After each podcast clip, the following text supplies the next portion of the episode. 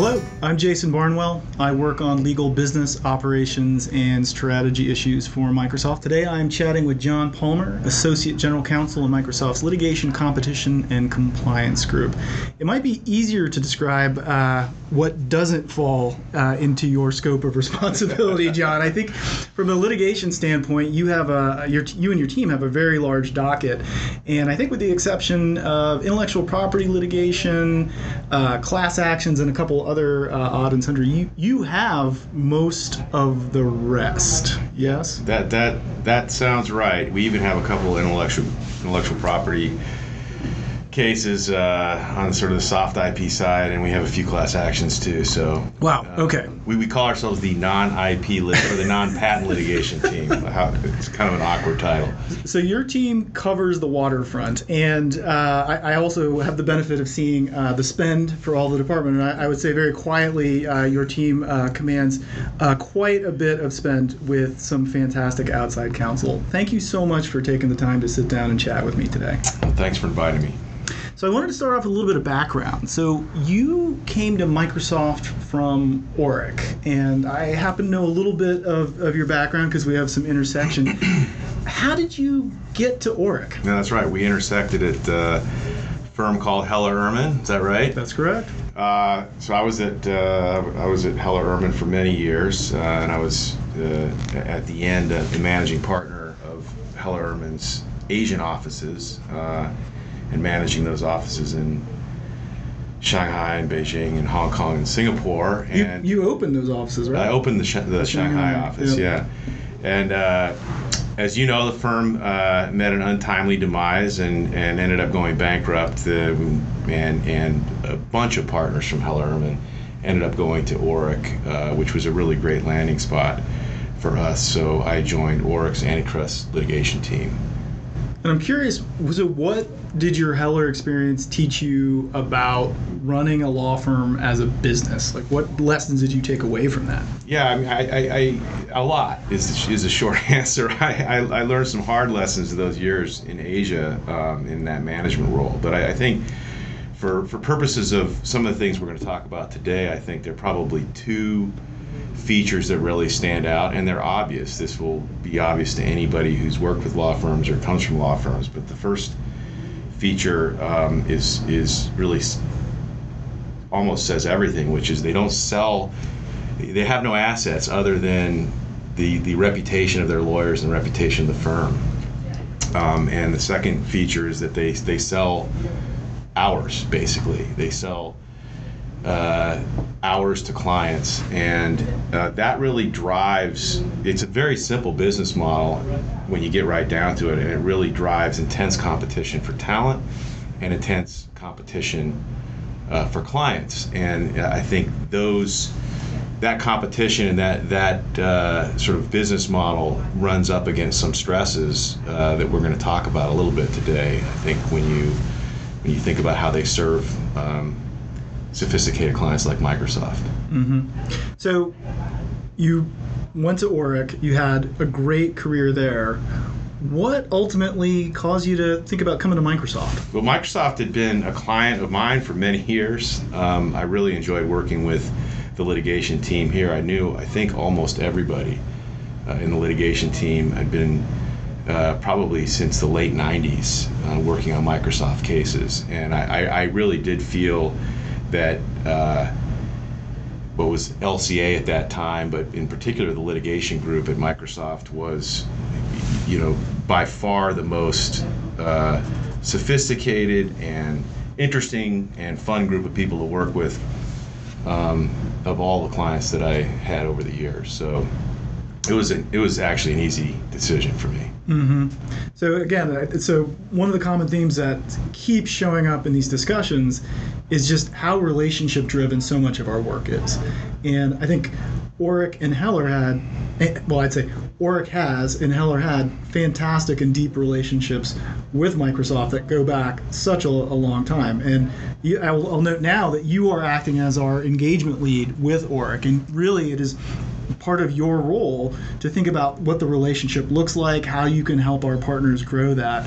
And I would say that the the background and the connections that you have with or make you especially effective in that role. And so what we are grateful that you do that for us. I want to transition a little bit and talk about really the, the starting point of this conversation. So, if we go back several months, uh, one, one of the things I do is I kind of wander around and I look for open office doors and I grab people. And you're one of those people that I will just stumble in, and if I see your door open and you don't look too busy, I'll just bother you with something. And I will remark that you are always amazingly generous with your time. And, but what kicked this off was you took us on a tangent that I found very instructive and interesting. And it comes down to thinking about how you get law firms to work together. Because going back to some of your observations it's a very competitive market. You know the dynamics in the business are are complex and you have driven you know people who are really at the top of their game. And so one of the things that I've observed is that you have a very deft touch getting these folks to work together on your issues. And so that's that's where I'd like to take us today. And so let's start off with why do you have firms partner? What what are you solving for when you do that? Well, yeah. Let me let me give a little bit of background even before I get to that. Please. To the answer for, to that question, Jason. The, the my background really uh, in this goes, I think probably to 1999 or 2000 when Heller Ehrman itself was paired with Sullivan and Cromwell to work on uh, antitrust cases for Microsoft, and then we were paired with Sidley Austin, and we were paired with Munger Tolles, and we were paired with a number of other terrific law firms. And uh, as a you know senior associate and then you know junior partner working on those matters, um, I thought it was really fascinating and at times difficult. I won't lie, but ultimately I felt like the the client was getting the benefit of of the best from both firms and both teams, and, and at times even three teams. Um, which sounds crazy, I know, but it, it, it it's if the matters are important enough and they're sophisticated enough and they're big enough, uh, and and you have those types of uh, management complexities, um, I, I found it really instructive just as, as a lawyer on the other side of this equation. Um, and so when I came to Microsoft, it was a model that was familiar to me. Mm-hmm. Uh, and uh, I think the, you know, there are a number of cases where it really works well. Obviously, you're not going to do this in, you know, every commercial case or, you know, single plaintiff employment case or even every, you know, really complex matter.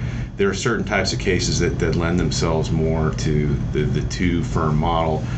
And, you know, I can probably give you a few examples that might flesh it out a little bit. I mean, there are sometimes substantive complements, right? So if you take the secrecy order case that we brought in the Western District um, a few years back, where we sued the United States government, uh, we had a firm in Covington and Burling that had very deep expertise, institutional expert, institutional knowledge, and deep expertise on the on the you know government affairs side and the white collar criminal side and then we had a firm, Davis Wright Tremaine, that had a very strong First Amendment practice. And that case was, of course, really rooted in our First Amendment uh, interests. And so that seemed like a, a great match and was also a great match, incidentally, geographically, because we had a strong DC presence with Covington, we had a strong Seattle presence, and a great uh, Seattle trial lawyer in, in Steve Rummage.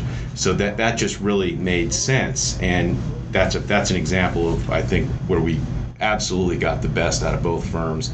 And I'm always looking for these cases where we make one plus one equal three. And that's a case. You know, there are sometimes operational uh, complements, you know, where uh, maybe you have some work that's more commoditized that should be done for a lower rate, and and you know, but you have other work that's on the high end of the the sophistication spectrum, uh, and you want to pair, you know, a those two firms, two different firms together to handle that different type of work. Sometimes, um, you know, the operational complements just come in the fact that you have multiple, you're fighting multiple fronts at, at one time. So I'll give you an example. The the uh, Samsung case we brought against Samsung several years ago, we had Orrick working on the antitrust issues in Korea and IP issues, which were very much intertwined with the commercial dispute we had against Samsung and uh, but we had we needed a firm that really had a strong New York litigation presence because that's where we had to bring the case uh, in New York City. You know, high-profile trial lawyer, and also had a strong international arbitration practice. So we took we chose Dechert, which was a terrific firm for that purpose. But we paired them with Orrick because Orrick had there was a, a a sort of operational need to be coordinated in those two efforts, uh, and that uh, that worked really well. Sometimes there are geographic complements. I've already talked about the the Davis, Wright, Tremaine, Covington, um, you know, the ge- geographic complements. But but you know that happens in almost any case that we bring uh, where we need a local perspective, right? If you're if you're dealing with a case in Birmingham, Alabama, you want a Birmingham, Alabama lawyer on your team or firm, right? Uh, you may not have that. That lawyer may not have the uh, the particular subject matter expertise or institutional knowledge, but you definitely need that perspective. And you know, the best example, recent example of that in my mind is the Canadian class action, the the, the um, antitrust class actions that, that I was just able to settle, um, just finalized uh, at the end of last year. We had very fine Canadian trial counsel, but again, we paired them with Orrick because Orrick had this huge history of, lit, of litigating similar issues in the United States, and there were some satellite litigation issues in the United States, and it really made sense to put those two um, ge- ge- geographies together for purposes of that. And sometimes it's a combination of many of those things. And then sometimes, and you and I have talked about this, sometimes you just have a case that is so important uh, that, you know, is you know ha- is of such critical um, focus to the company uh, that you just want another set of eyes. You need you know all the smart people you can get, frankly, uh, to bring to bear and to look at the problem, and you. You, you gain great perspective by doing that. And I think the best example of that is the Warrant case, where Covington, um, who is our traditional counsel on those types of issues, you know, government access to data, um, was doing a great job.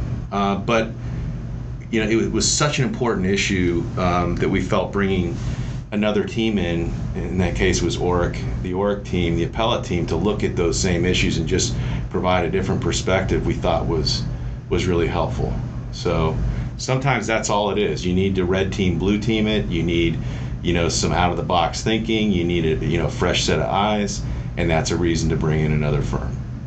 So that is a really helpful kind of fact pattern set of descriptives that, that lay out why you would do that. And I like the framing, which is you're really looking for complements where the sum is greater than the parts. Absolutely. And that makes a lot of sense. I uh, I'd like to get into uh, some, a little bit of lawyer uh, psychology uh, for a second because as you alluded to earlier, uh, from your experience, sometimes it's a little bit complicated to, you know, put these folks in close quarters with each other. And so I guess I'm, I'm really curious how do you manage some of the inherent conflict that might arise when you put these different, when you try to make teams out of these different firms, these different organizations? How, how do you manage that? How do you think about it?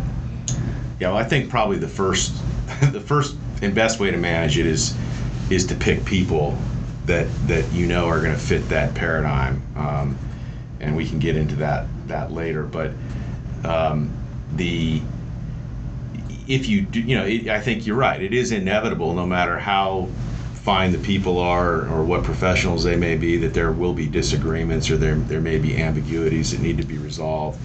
You know, sort of the rule of thumb I use is if there are personal um, difficulties or personal um, conflicts, uh, you know, that's not my job. They they're prof- these folks are professionals. They ought to be able to talk to one another and resolve personal difficulties. Um, and uh, you know, I, I expect them to do that. If there are ambiguities in terms of, you know, what roles people should play or, you know, who's in charge of what, by all means, I, I am the manager of that team, and I think it's perfectly appropriate to, to escalate those. Um, but in, in large part, where it works well, you have people that are able to manage uh, whatever internal team uh, conflicts or di- or team dynamics uh, that there may be uh, without without in essence um, bringing me into the problem, uh, and and that that's that's ideal.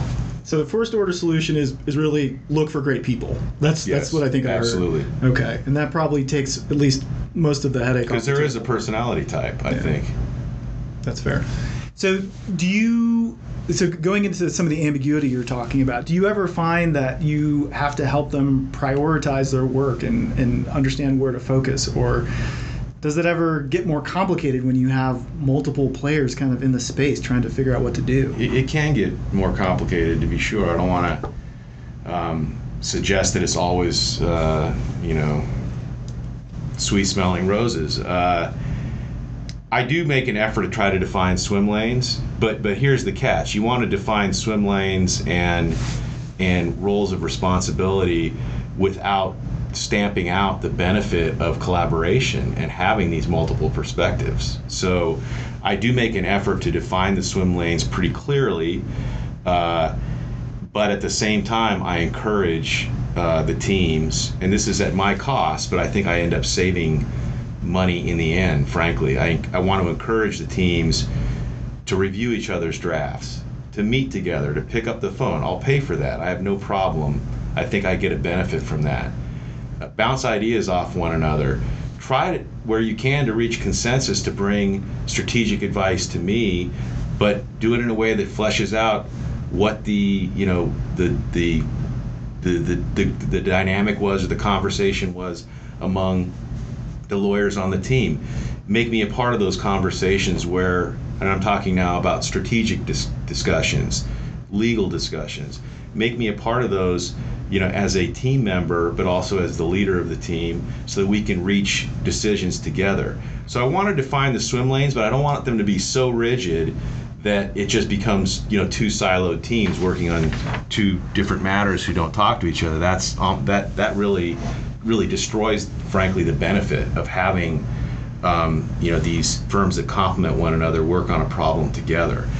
Um, with that said, it's important to have a leader. Somebody needs to, you know, it's important to have a lead trial lawyer. So if you have two firms, let's take the Canadian antitrust uh, class actions, for instance. Um, terrific lawyer in Canada, Jeff Cowper, at the Faskens firm. He was the lead trial lawyer when I was at Heller Ehrman working with Sullivan and Cromwell on those matters, you know, Rich Wallis and Steve Aeschbacher made it very clear that David Tulchin at Sullivan was the lead trial lawyer. There ha- you know, the buck has to stop with somebody on the trial team. Um, but you can't uh, design a management system or or swim lanes, to use the word we've been talking about, you know, so rigidly that you don't get the benefit of that collaboration. Team meetings I, I always have regular team meetings uh, include you know I, I try very hard not to talk to the teams separately um, because i want everybody to, to work together. And so uh, set up periodic team meetings whether it's weekly in the samsung case it was daily um, sometimes that's what's required um, and you know that I think encourages good communication and and um, you, you, get the benefit of collaboration that way. So um, I guess you know I'm not sure those are, management tools, but um, I, I, would describe it as unstructured structure. Uh, I think I heard some some management tools. So one, strong leadership. Uh, two, really mandating people working together. Three, trying to create let's let's call it a form of psychological safety in in that people are going to need to work together and feel good about that. Yeah. Um, but also empowering people to go find the right solution. Yeah. So I think there's a lot in there. I think the psychological safety piece is huge, Jason, um, and and you know it's it. I think it sort of transcends the situation we're talking about here with two law firms. But you, there can't, for the reasons we t- talked about at the beginning, there's a natural competition. These firms are in competition for talent. They're in competition for clients. They're in, t- in competition for our work, right? And this model threatens that, right? It threaten it threatens their model. Our our two firm model threatens their model in some ways. Um, if, if, if they want to look at it that way, I don't think they should. But if if if um, I'm sure there are some people that might. Uh, so there is inherent stress in it I don't want people to feel like they cannot come up with a devil's advocate position or respectfully offer a different perspective. That's what I want, right? That's what I want from folks, and I want to create a safe. I want to create the safety uh, for the lawyers on the team to do that, no matter where they may sit. So it's uh, so we just got out of mid-year question, and uh, that, that has a lot of resonance what you're talking about with me because the the project that we were working on was really thinking about what does the future of work look like, and we did a lot of research into that. And uh, Google did a really interesting uh, experiment, or I'd say uh, they did their own research several years ago. I think it was called Project Aristotle. And the thing that they found that was the common denominator in high performing teams was psychological safety. Mm-hmm. And I think that's ringing through in what you're talking about. And it's interesting because I think we often think about teamwork as in the context of people in our organization who are on a team. But one of the things I find so interesting about the work you do is that you really have to manufacture that with what are effectively project focused teams who come together and work on these really hard things for some fixed period of time. And so one of the things that just struck me about the conversation we had is how thoughtful you are at setting the conditions for that to be successful. Well, I yeah, I mean, I I, I, I again, don't want to make it seem like this is an easy task always. But but the goal is, and I'll come back to this over and over. The goal is to is to help the client solve its problem. My client, their client, right? Our client is Microsoft Corporation, and I think that's a that's a helpful sort of centering uh, principle. Um, and to do that, you need uh, you don't need groupthink. You need good peer review, right? You need good, healthy peer review, and you, you can't do that without people feeling safe. So just you're preaching to the choir. Okay. Well, so when we talked, there was uh, one uh, kind of was I don't know if it's a principle is the right word, but um, we, we talked a little bit about uh, kind of are there any rules of engagement uh, that you sometimes set uh, ahead of time? And you I think you made a remark in our conversation that I found very interesting, and I'm, I'm curious if you want to reflect on that at all. I think it was specifically regarding parenting. Oh yeah, well I yeah I, I, I remember that. Yeah, I, I think that's more um, a rule of engagement uh, I touched on earlier. If, if, if you have personal difficulties uh, with another lawyer uh, who's on the same, you know, team writ large, um, you know, I, have had cases I would say where people have sort of raised those. I've had I had a very recent example where where uh, you know someone raised a personal problem they had with another lawyer, another team, and, and, and my view is you know, you should go talk to that other person. Why are you talking to me? you know, and, and it did it did remind me of sometimes when I, you know, my sons come to me is like he did this and he did that, and I said, well, did you did you talk to him? Did you tell him you didn't like when he did that? No. Well, why don't you try that as a first step? So. Yeah, I mean, I think the rules of engagement to go back to, the, to, to where I was a few minutes ago is I am absolutely open to resolving ambiguities or you know strategic differences in the sense of uh, you know there there there's a I mean, most of these cases are difficult problems, right? There may be real disagreements in terms of approach. Let's hash those out um, in a respectful way where people feel comfortable uh, raising concerns, but also help, you know helpful in collaborating. But personal issues, you know, if you have a personal issue, if you think someone is not being honest or open with you, like go go to that person. Don't come to me. Uh, I'm curious. Are there any other kind of emblematic behaviors that you've observed that that can drive you a little bit crazy in these teaming scenarios? Uh, I, I guess that the I'd rather talk about what what the what I look for in yeah, let's go there. You know, because it's I, I don't want to you know, we can all talk about the negative aspects, and I'd say the negative aspects are sort of the flip sides of the positive aspects. I mean, w- what I look for is, you know, there is a personality type. I mean, the, the lone wolf personality is probably not your. I'm not saying they're not a great lawyer; they could be, but they're not the great. They're not the type of person that you want to staff in a multi-firm engagement.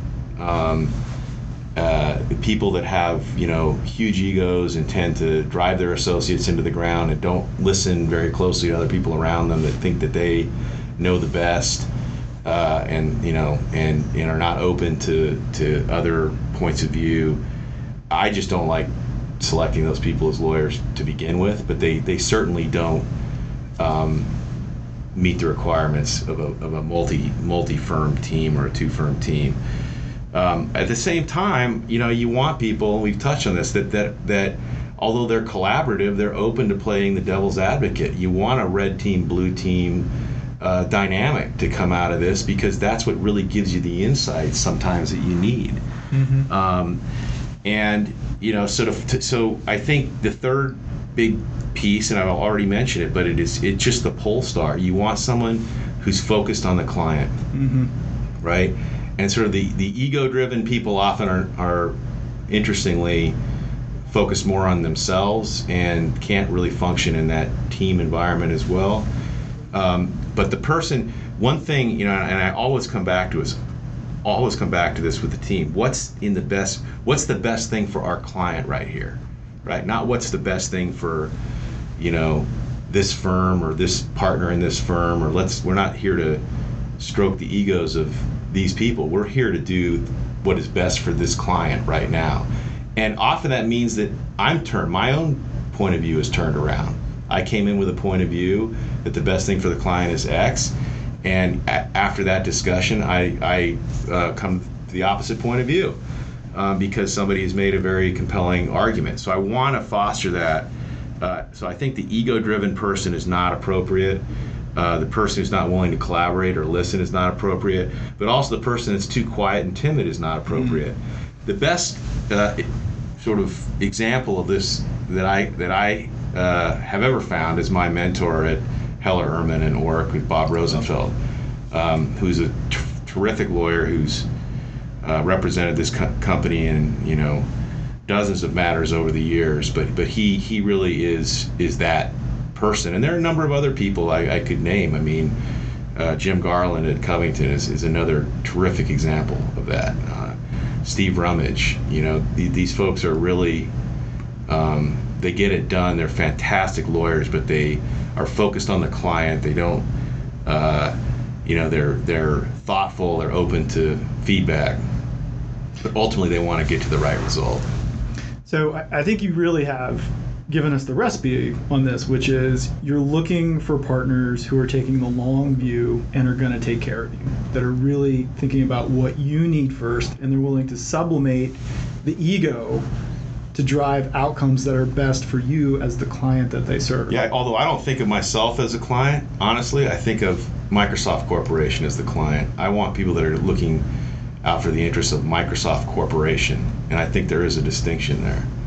Okay, so that's interesting. So when can you give me a little bit more on that on when people are overly focused on per, perhaps the person as the client versus the the larger entity as the client? Well, I, I remember in private practice, and I'm sure you do too, some partners saying, "Oh no, no, don't tell this client anything that he or she doesn't want to hear," or let's. Uh, well, that's an example of a lawyer not doing a very good job, in my view and I think it's absolutely outside counsel's role, and I want it. I want them to tell me that I'm wrong if they believe that, and to, and to persuade me.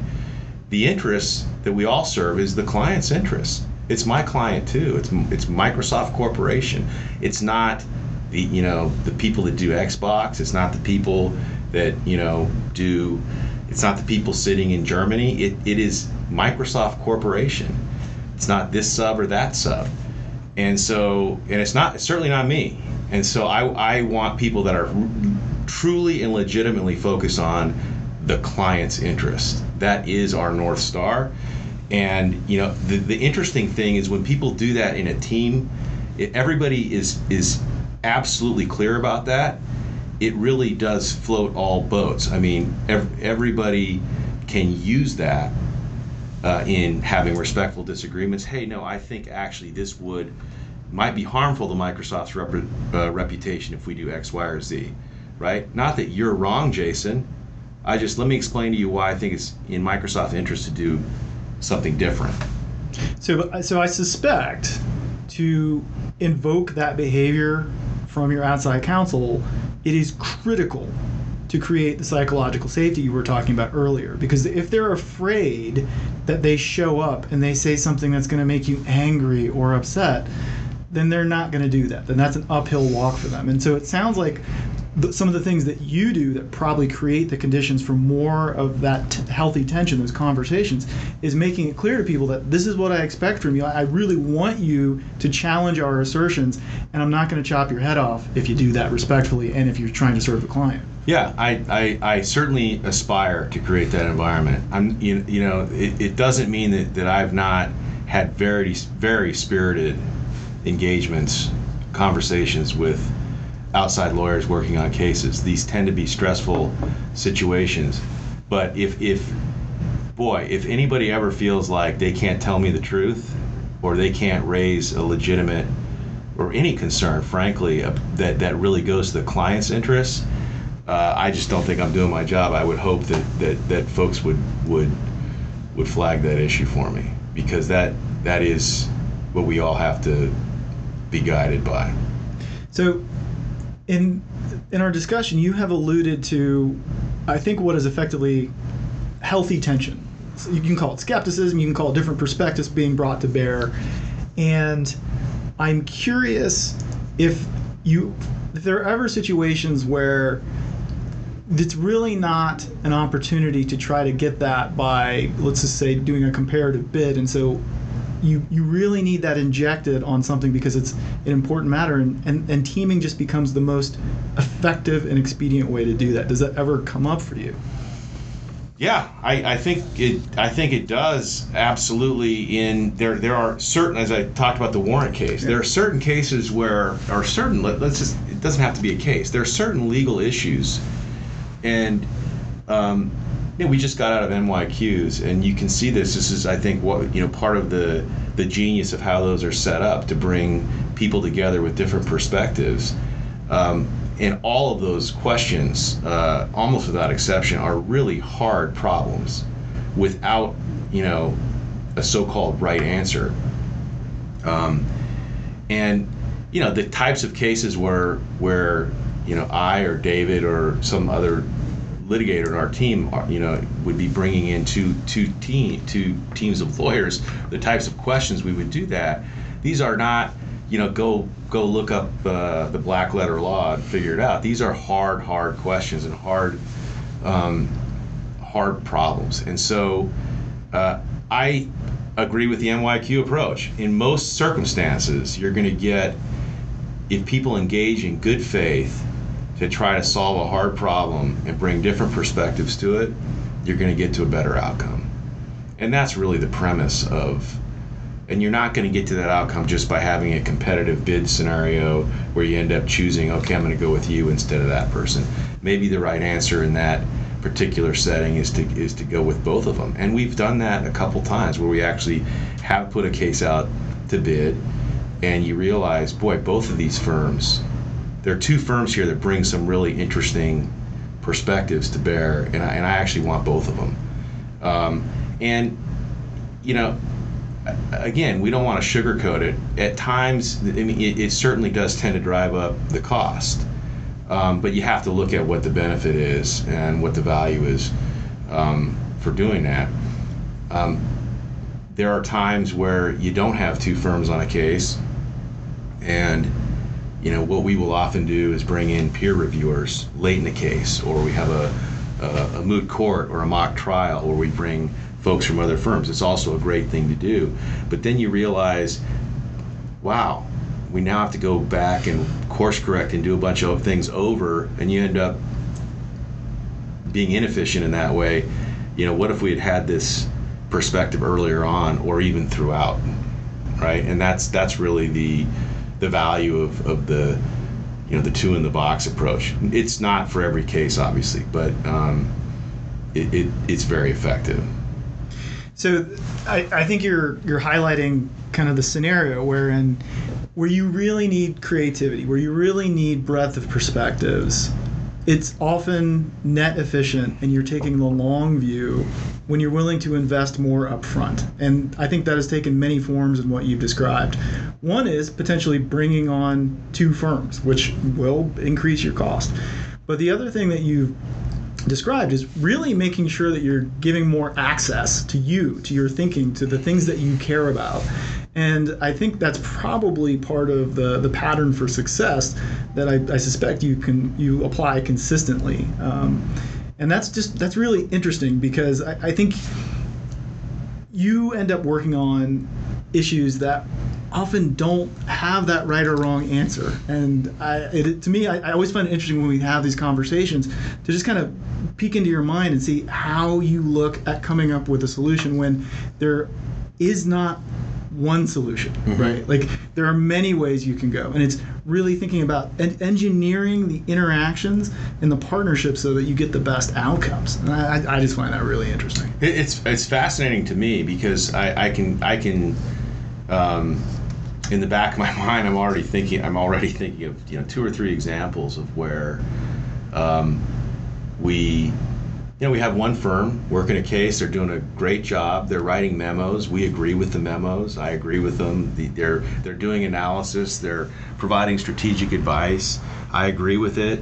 Everybody is sort of um, going on their merry way, and uh, you have a mock trial, for instance, and you roll out your strategy and you try and you invite some other you know um, really terrific lawyers to that who have not been working the case and they say, "Hey, have you thought about doing it this completely different way?" and it's not that the you know it's not that the legal work done by the primary firm was in any way bad or or you know not thoughtful or anything like that. It's just um, it's just remarkable what what you know just can happen from dialogue, and uh, you know we've had examples. Um, where we actually do something that's even a really a formal red team blue team approach where you have the two firms really taking opposite positions and and, and you know almost trying the case or doing a, a focus group thing. And I think everybody always comes out of those with with greater insights right? And so uh, the the it, it's just it's it's a hard thing to operationalize because you can't do it for every case but um, you know, it's it's it's fascinating to see because it challenges. One, of the things I have told David Howard, my manager, so many times, is the biggest. Um, I'll say I don't know if it's the biggest. Certainly, one of the biggest um, problems that we can have uh, is just to drink our own Kool Aid, and um, it's totally a normal human response, right? You, you know, your client, you, the, the, business people you're talking to are outraged by this case, and they, you know, and you get outraged by the case, and then, you know, your outside counsel work it up, get outraged by this case, and you develop a very, you know, defensive strategy um, because everyone's outraged by this case, and we're all reinforced, we're all in an echo chamber, right? And you know, you take it up, and and you know, our senior managers are outraged by the case and uh, you know, and then somebody comes from out of you know left field and say, well, wait a minute, you're all outraged by this. I mean, that, it actually doesn't seem that outrageous, right? And, and but it doesn't occur to anybody, right? So. Uh, it's that type of perspective that we have to we have to seek, and sometimes it's super painful.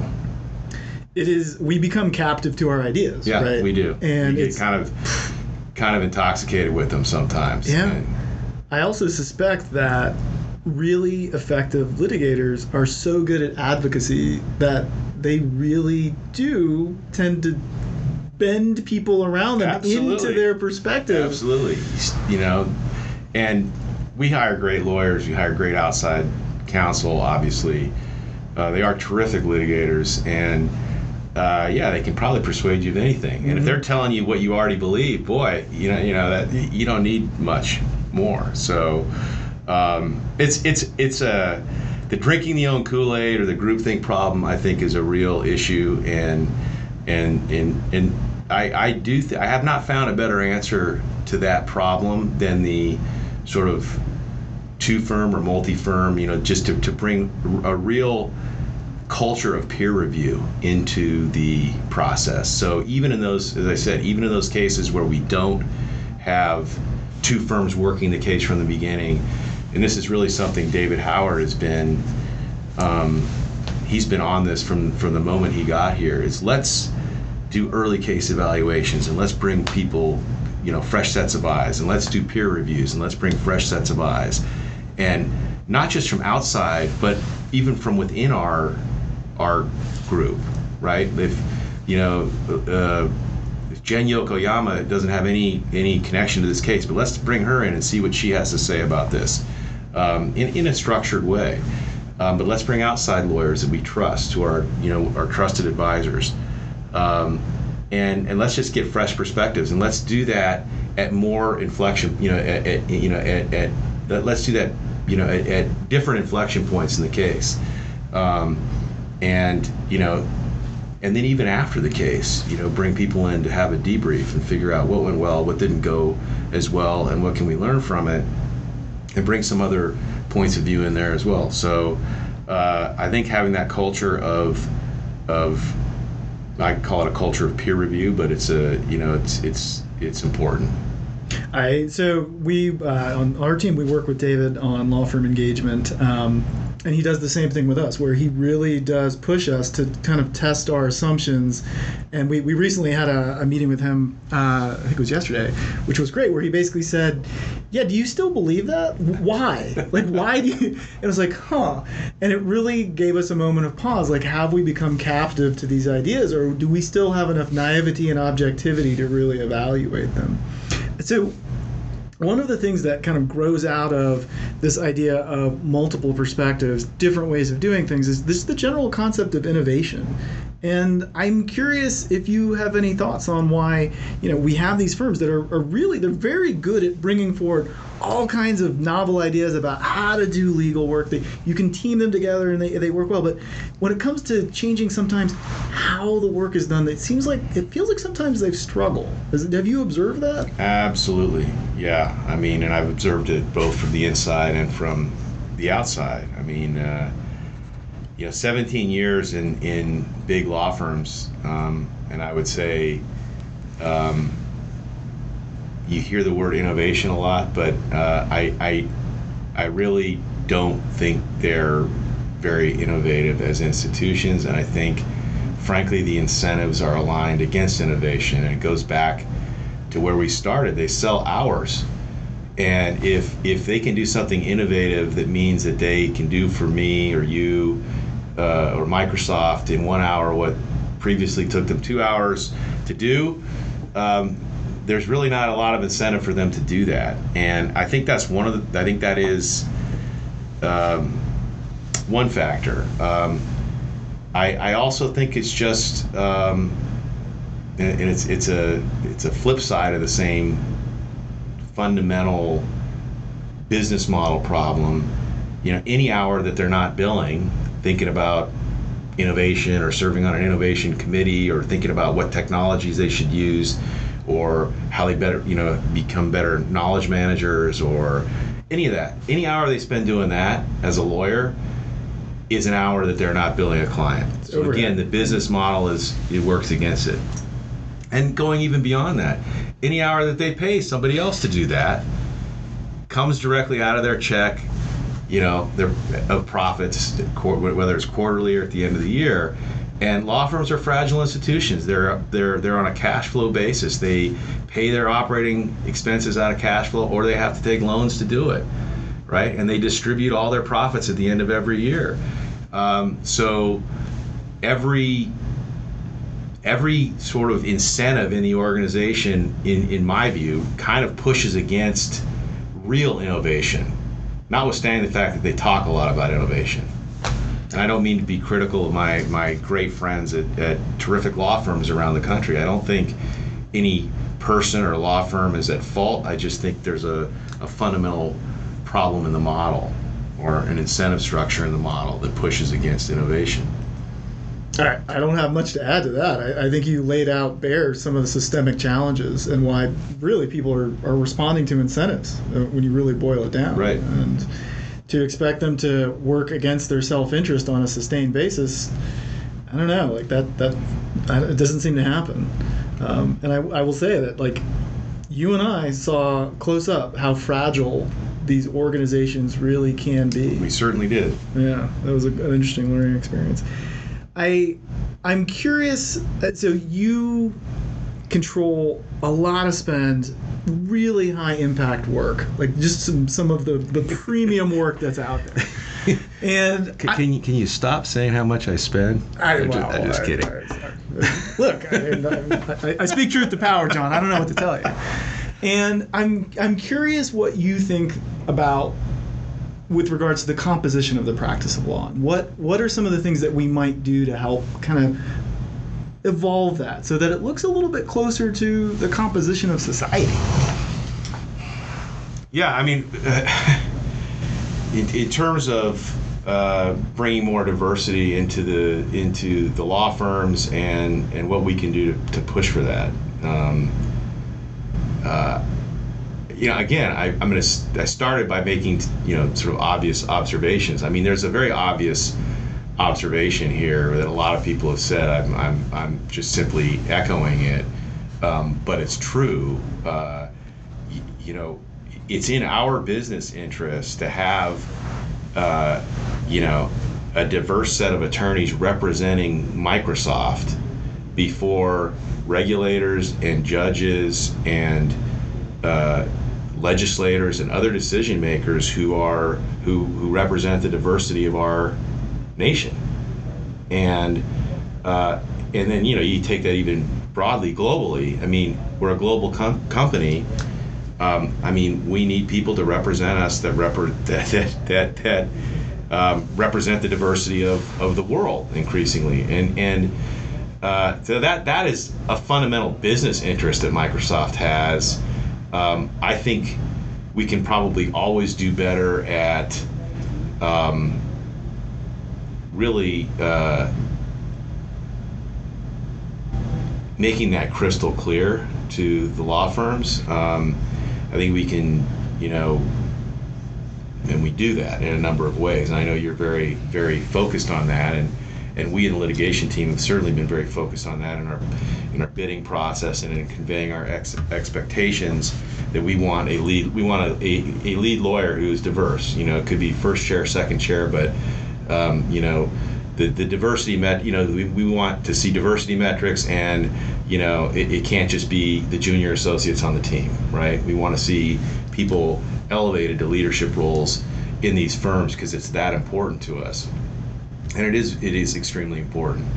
Uh, but we can we can always do better. I think at, essentially demanding or making that crystal clear that if you want uh, as a firm to represent this this incredibly important client, then you know this is something that you need to be be very thoughtful and proactive about. I do think again it is um, I don't want to get too personal here, but I mean, I, what, I think there are some incentives or counter incentives in law firms that push up against this and, and make this a difficult problem. Um, and uh, it comes back to a business model issue. Um, I don't think, you know, I think people in these in these terrific law firms are are are trying very hard in good faith to come up with solutions to this problem. I absolutely believe that, um, and uh, are trying in good faith to um, bring diversity into their into their firms, um, but they've got to overcome some business model hurdles sometimes to do that. And I just go back to the conversation we had about technology and being innovative. I mean, um, you know, non billable work. It takes non billable work. It takes hiring people. It takes doing stuff that it does not necessarily, on an annual basis, drop to your bottom line. And unfortunately, most law firms are operating on a year to year bottom line. That's the way they are. Ever since AmLaw 100 started publishing the profits per partner, you know, for the, the, the biggest 100 law firms in the country, um, you know, there's been this arms race uh, on profits per partner, and they're they're very powerful incentives to, uh, to to keep those numbers high, and it all goes back to where we started, the intense competition for talent and reputation. We've come full circle. I, I will remark that uh, LCCG uh, really does walk the talk, and I get to see the numbers on a lot of things.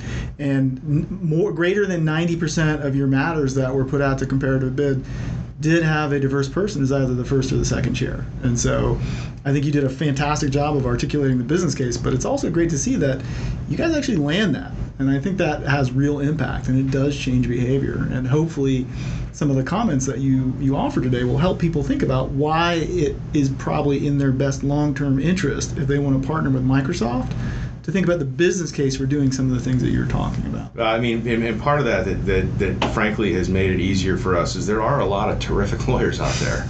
There are, I mean, there are a lot of great lawyers, and this is why you know I, I go back to the comment about you know I don't pretend to select the lone wolves who don't listen to anybody and want to do their own thing and think they're the best. Um, and part of the reason I don't select them is because there are a lot of people out there that are terrific lawyers, just like they are, and they're not that way. Um, but we do have choice because there are a lot of great lawyers, and um, fortunately today we have you know better choices than, than um, certainly when I came in to uh, legal practice. Uh, so yeah, we just need to keep pushing. I, amen. Well, Jon, we are at time. This All has right. flown by. Thank you so much. this has you. been fantastic. Yeah, thanks for inviting me.